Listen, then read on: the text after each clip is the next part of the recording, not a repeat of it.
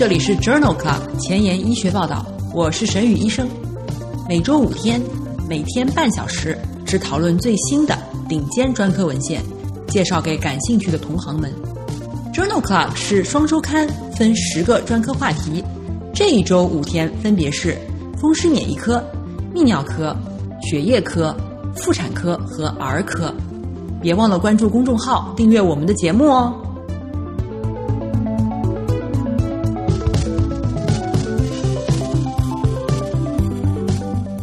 今日头条：一，FDA 连续批准两个用于治疗复发难治性多发性骨髓瘤的新药。二，《新英格兰医学杂志》，伊布替尼联合利妥昔单抗治疗新诊断的慢性淋巴细胞白血病。三，《Nature Medicine》，双特异性抗 CD 二十。和抗 CD 十九的 CAR T 细胞治疗复发 B 细胞恶性肿瘤。这里是 Journal Club 前沿医学报道，血液科星期三，Hematology Wednesday。我是主播沈宇医生，精彩即将开始，不要走开哦。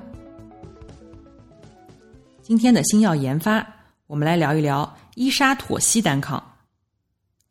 伊沙妥昔单抗是一种新型的。靶向 CD 三十八受体的单克隆抗体，在二零二零年三月，伊沙妥昔单抗联合博马杜胺、地塞米松被 FDA 批准用于治疗多发性骨髓瘤的三线治疗方案。关于伊沙妥昔单抗的三期临床研究，已经于二零一九年十二月份发表在了《Lancet》杂志上。这项研究的目的是确定。在复发和难治性的对硼替佐米蛋白酶体抑制剂耐药的多发性骨髓瘤的患者当中，与博马度胺联合地塞米松相比，家用伊沙妥昔单抗是否可以进一步的延长生存期？在这一项随机多中心开放标签的三期临床研究当中，一共纳入了三百零七名患者，他们。被随机分配到伊沙妥昔单抗、博马度胺联合地塞米松的三联用药组，或者是博马度胺加地塞米松的二联用药组，以二十八天为一个周期，在第一、八、十五、二十二天静脉注射伊沙妥昔单抗，随后第一、十五天静脉注射伊沙妥昔单抗，两组在每个周期的第一至第二十一天。口服博马度胺，在每个周期的第一、八、十五和二十二天口服或者是静脉注射地塞米松，持续治疗直至疾病进展或者是不可接受的毒性，中位随访时间为十一点六个月。在三联治疗组当中，无进展生存期达到了十一点五个月，二联治疗组只有六点五个月。最常见的治疗紧急不良事件是输血反应、上呼吸道感染和腹泻。两组中分别有百分之八和百分之九的患者因不良事件而导致死亡。这项三期临床研究认为，在复发和难治性多发性骨髓瘤的患者当中，伊沙妥昔单抗联合博马度胺、地塞米松的联合方案可以显著的提高无进展生存期。伊沙妥昔单抗是治疗复发性和难治性骨髓瘤的一种重要的新型选择，特别是对于那些对于莱纳度胺和蛋白酶体抑制剂耐药的患者而言。今天介绍的多发性骨髓瘤的第二个新药称为贝兰他单抗。贝兰他单抗是一种新型的单克隆抗体药物偶联药物，由靶向 B 细胞成熟抗原。BCMA 的单克隆抗体偶联微管抑制剂单甲基奥瑞他汀 F 抗体部分与肿瘤表面的 BCMA 结合，将细胞毒性药物传递到靶点进行治疗。在二零二零年八月，FDA 已经批准了贝兰他单抗单药治疗难治性的多发性骨髓瘤。关于贝兰他单抗的二期临床研究 Dream Two。已经发表在了《Lancet Oncology》杂志二零二零年二月刊上。在这个多中心开放标签的双臂的二期临床研究当中，纳入了一百九十六名年龄大于等于十八岁，对于蛋白酶体抑制剂、免疫调节剂和 CD 三十八单抗耐药的难治性多发性骨髓瘤患者，每三周静脉滴注一次贝兰他单抗，直至疾病进展或者无法耐受。在低剂量和高剂量组当中，分别有百分之三十一和百分之三十四的患者达到了整体缓解。最常见的严重不良事件是角膜病变和血小板减少。这项 Dream Two 研究认为，贝兰他单抗单药对于复发难治性多发性骨髓瘤患者具有抗骨髓瘤活性和可管理的安全性。顺着刚才的话题，今天的临床实践，我们来聊一聊复发或难治性多发性骨髓瘤。多发性骨髓瘤是以浆细胞肿瘤性增殖并产生大量的单克隆免疫球蛋白为特征的疾病。常用的药物包括硼替佐米、达雷木单抗、莱纳度胺、博马度胺以及卡非佐米。在二零二零年七月的《Lancet》柳叶刀杂志上，发表了 Candle 研究。这项随机多中心开放标签的 Candle 三期临床研究，比较了在复发难治性多发性骨髓瘤患者当中，使用卡非佐米、达雷木单抗联合地塞米松，或者是卡非佐米和地塞米松治疗的有效性和安全性。这项研究。纳入了四百六十六名患者，中位随访时间为十七个月。研究发现，三联治疗组的中位无进展生存期尚未达到，而双联治疗组仅为十五个月，风险比为零点六三。但是三联治疗组的中位治疗时间更长，七十周比四十周。两组当中严重的不良事件发生频率是相似的。这项 Candle 研究认为，卡非佐米。达雷木单抗联合地塞米松治疗可以显著的延长复发或难治性多发性骨髓瘤患者的无进展生存期。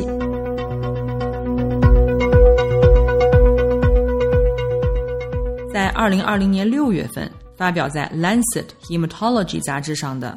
两项临床研究的事后分析，目的是评价。达雷木单抗单药治疗复发或难治性多发性骨髓瘤的疗效，这两项研究称之为 JAN 五零幺和 Serious。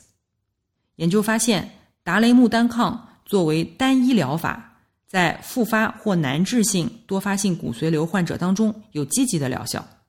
这其中，JAN 五零幺是一项开放标签多中心一二期临床研究，Serious。是一项开放标签多中心的二期临床研究。对于这两项研究的事后分析当中，复发或者难治性多发性骨髓瘤的患者给予达雷木单抗十六毫克每公斤一周一次，持续八周，然后两周一次，持续十六周，然后一个月一次，直到疾病进展。一共纳入了一百四十八例达雷木单抗治疗的患者。百分之八十七是双重难治性的多发性骨髓瘤，其中百分之十四部分缓解，百分之五完全缓解。在四十五名应答者当中，中位总生存期为二十个月，三年的总生存率为百分之三十六，没有与治疗相关的死亡。这两项临床研究的事后分析认为，达雷木单抗十六毫克每公斤单药治疗。是相对安全的，而且表现出了持久的疗效。在二零二零年五月的《Lancet Hematology》杂志上，也发表了一篇关于达雷木单抗治疗复发或难治性多发性骨髓瘤的研究。这一项三期临床研究称为 CoMAMBA 研究，静脉注射达雷木单抗治疗多发性骨髓瘤，涉及长时间的输液，影响生活质量，增加输液相关的反应。该研究的目的是测试皮下注射与静脉注射的非裂效性。这项研究一共纳入了五百二十二名复发或难治性多发性骨髓瘤，以前接受过至少三种治疗，随机接受达雷木单抗皮下注射和达雷木单抗静脉注射，频率为第一到二个周期一个星期一次，第三到六个周期两个星期一次，第七个周期以后四周一次，直到疾病进展或不良反应停用。中位随访为七点五个月。研究发现，总体的反应和最大钴浓度。均满足预先设定的非裂效性的标准，总体缓解率两组分别为百分之四十一和百分之三十七，最大钴浓度两组分别为五百九十三和五百二十二微克每毫升。其中最常见的严重不良事件包括贫血、中性粒细胞减少、血小板减少，肺炎的发生率为百分之三和百分之四。这一项 Co-Mamba 研究认为。在疗效和药代动力学方面，皮下注射的达雷木单抗并不逊色于静脉注射。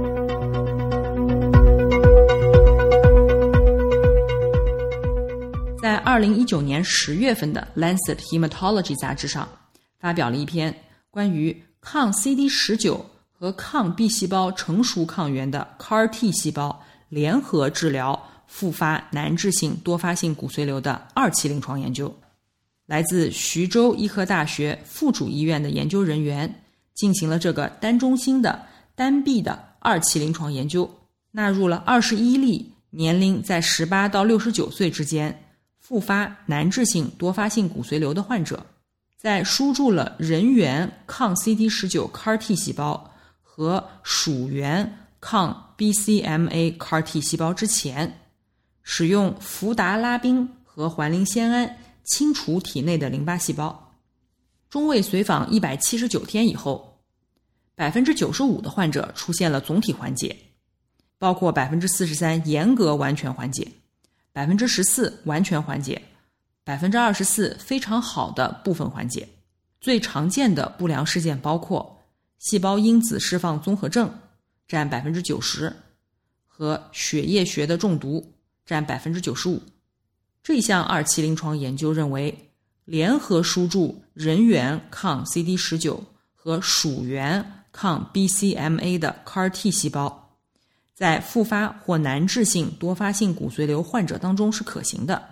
当然，仍然需要进一步的随机研究进行证明。这种双 CAR T 细胞组合可能是治疗复发或难治性多发性骨髓瘤的一种很有前途的选择。工作太忙，时间碎片化吗？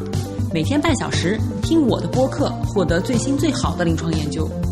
深感公众号内容太多太杂，质量参差不齐吗？每周五天看我的微信公众号，获得最好最新的临床研究。Journal Club 前沿医学报道，拉近科研和临床的距离。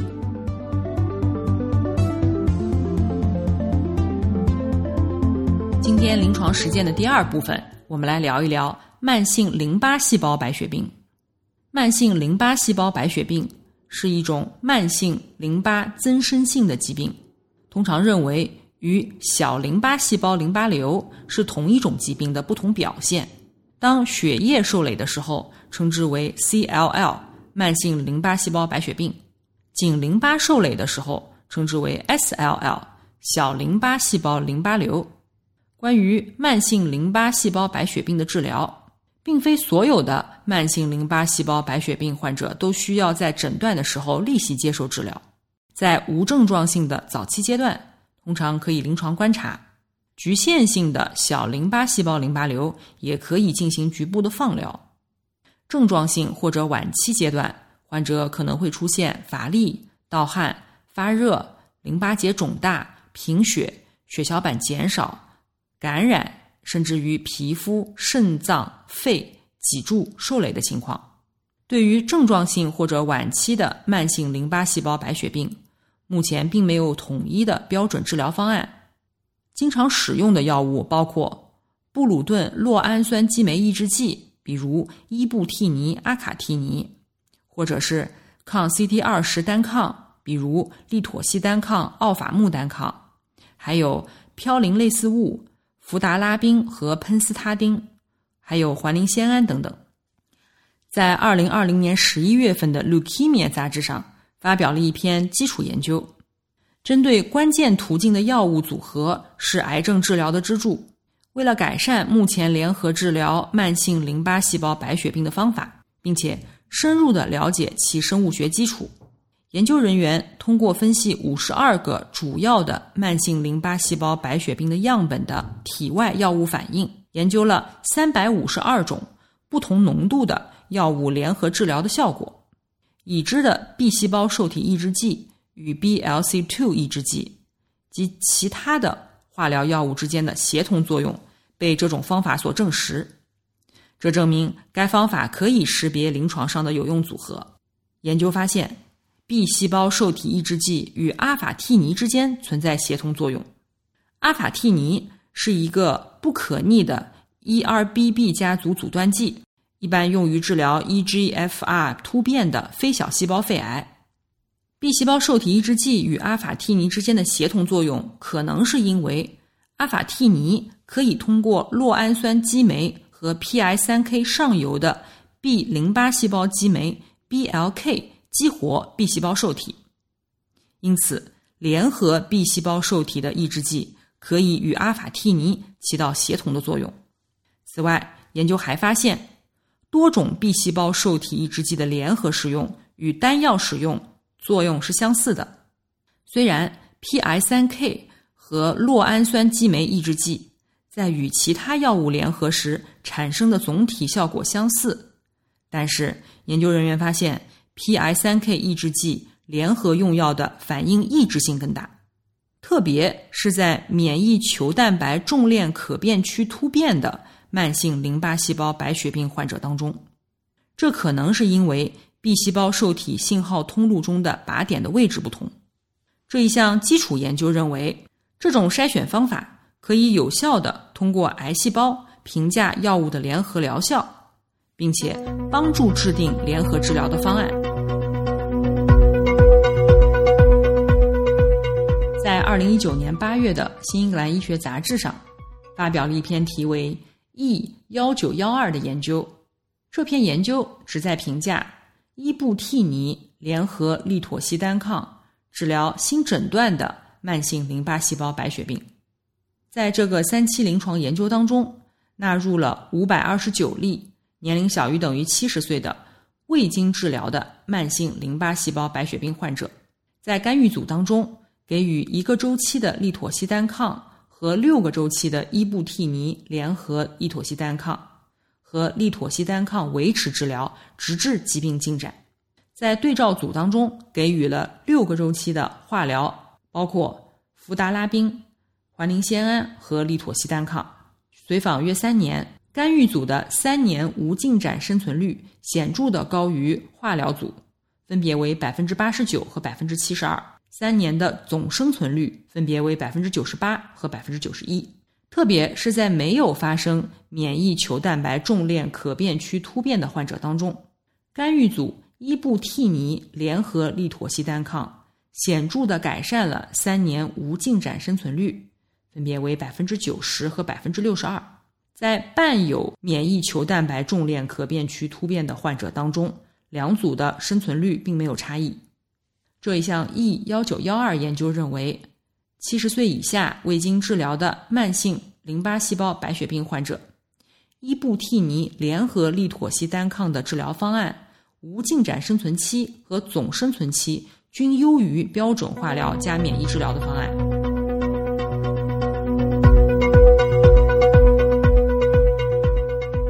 二零二零年七月的《Blood》杂志上发表了一篇关于阿卡替尼治疗难治性或者高风险的慢性淋巴细胞白血病的二期临床研究。在这篇研究当中，作者对于四十八例复发难治性或者是新诊断高风险的慢性淋巴细胞白血病患者进行了阿卡替尼的单药治疗。研究分为一百毫克 BID 组和两百毫克 QD 组。研究发现，总体的缓解率可以达到百分之九十五，估计两年无进展生存率在 BID 组为百分之九十一，在 QD 组为百分之七十九。与 QD 给药相比，BID 的频率给药能够维持较高的布鲁顿酪氨酸激酶的占用率，并实现更有效的抑制。这项二期临床研究认为，随着时间的推移，两组之间微小的占用率差异出现了累计的效果，扩大了生物学效益。但是，长期临床结果仍有待确定。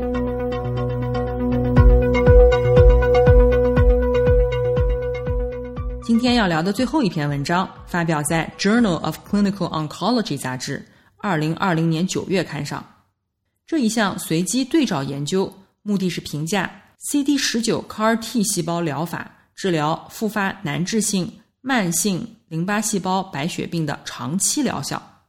在这项研究当中，纳入了四十二例复发或者难治性慢性淋巴细胞白血病的患者，其中有三十八例患者。接受了 CD 十九 CAR T 细胞，随机分入低剂量组和高剂量组，分别为细胞数五乘以十的七次方和细胞数五乘以十的八次方。中期分析以后，另外十名患者接受了高剂量的 CAR T 细胞疗法。在随访三十一个月以后，研究发现，四周时完全缓解率和总体缓解率分别为百分之二十八和百分之四十四。所有患者的中位总生存期为六十四个月，低剂量组和高剂量组组间差异没有统计学意义。无论剂量大小，完全缓解的患者的生存期都显著高于没有达到完全缓解的患者，分别为生存期未达到以及六十四个月。完全缓解患者的中位无进展生存期也显著高于没有达到完全缓解的患者。分别为四十个月和一个月，两个剂量组的毒性相似。这项随机对照研究认为，在晚期慢性淋巴细胞白血病的患者当中，五乘以十的八次方剂量的 CD 十九 CAR T 细胞可能比五乘以十的七次方的 CD 十九 CAR T 细胞能更有效的诱导完全缓解，且不存在过度的毒性。在慢性淋巴细胞白血病复发的患者当中。无论细胞剂量大小，抗 CD 十九 CAR T 细胞输注以后获得完全缓解，与更长的生存期和更长的无进展生存期相关。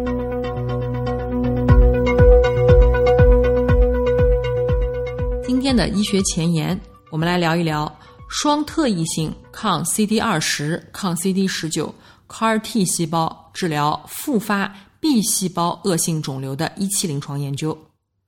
这篇研究发表在了《Nature Medicine》杂志二零二零年十月刊上。目前以 CD 十九为靶点的 CAR T 细胞是治疗复发难治性 B 细胞恶性肿瘤的一个治疗领域的突破，但是疾病的复发仍然是一个挑战。这篇文章首次在人体中使用双特异性抗 CD 二十、CD 十九 CAR T 细胞治疗复发难治性的。B 细胞恶性肿瘤研究人员纳入了成人 B 细胞非霍奇金淋巴瘤患者，或者是慢性淋巴细胞白血病的患者，共二十二人，接受了这项一期剂量递增扩展的研究，目的是评价双特异性 CAR T 细胞的抗癌的安全性，以及使用 Clinic Max Prodigy 系统现场制备 CAR T 细胞的可行性。CAR T 细胞的剂量范围为二点五乘以十的五次方到二点五乘以十的六次方每公斤，目标是在制备的第十四天给患者输注未经低温保存的双特异性 CAR T 细胞。研究当中的二十二例患者均接受了治疗，在没有剂量限制毒性的情况下，选择二点五乘以十的六次方每公斤的细胞数量进行扩展。第二十八天。有百分之六十四的患者达到了完全缓解，百分之十八的患者达到了部分缓解。接受非低温保存的二点五乘以十的六次方每公斤细胞数的十二位患者当中，总缓解率为百分之百，其中完全缓解率达到了百分之九十二。值得注意的是，在复发或治疗失败的患者当中，也没有发现 CD 十九抗原丢失的问题。这一项一期临床研究认为，现场制备并输注非低温保存的双特异性 CAR T 细胞是可行的，而且安全有效。今天就聊到这里了。我们的节目在微信、微博、喜马拉雅上也同步更新。如果你听完了之后有些想法，想讨论讨论，那就扫码进入我们的微博 Journal Club 前沿医学报道吧。明天是妇产科星期四，不见不散。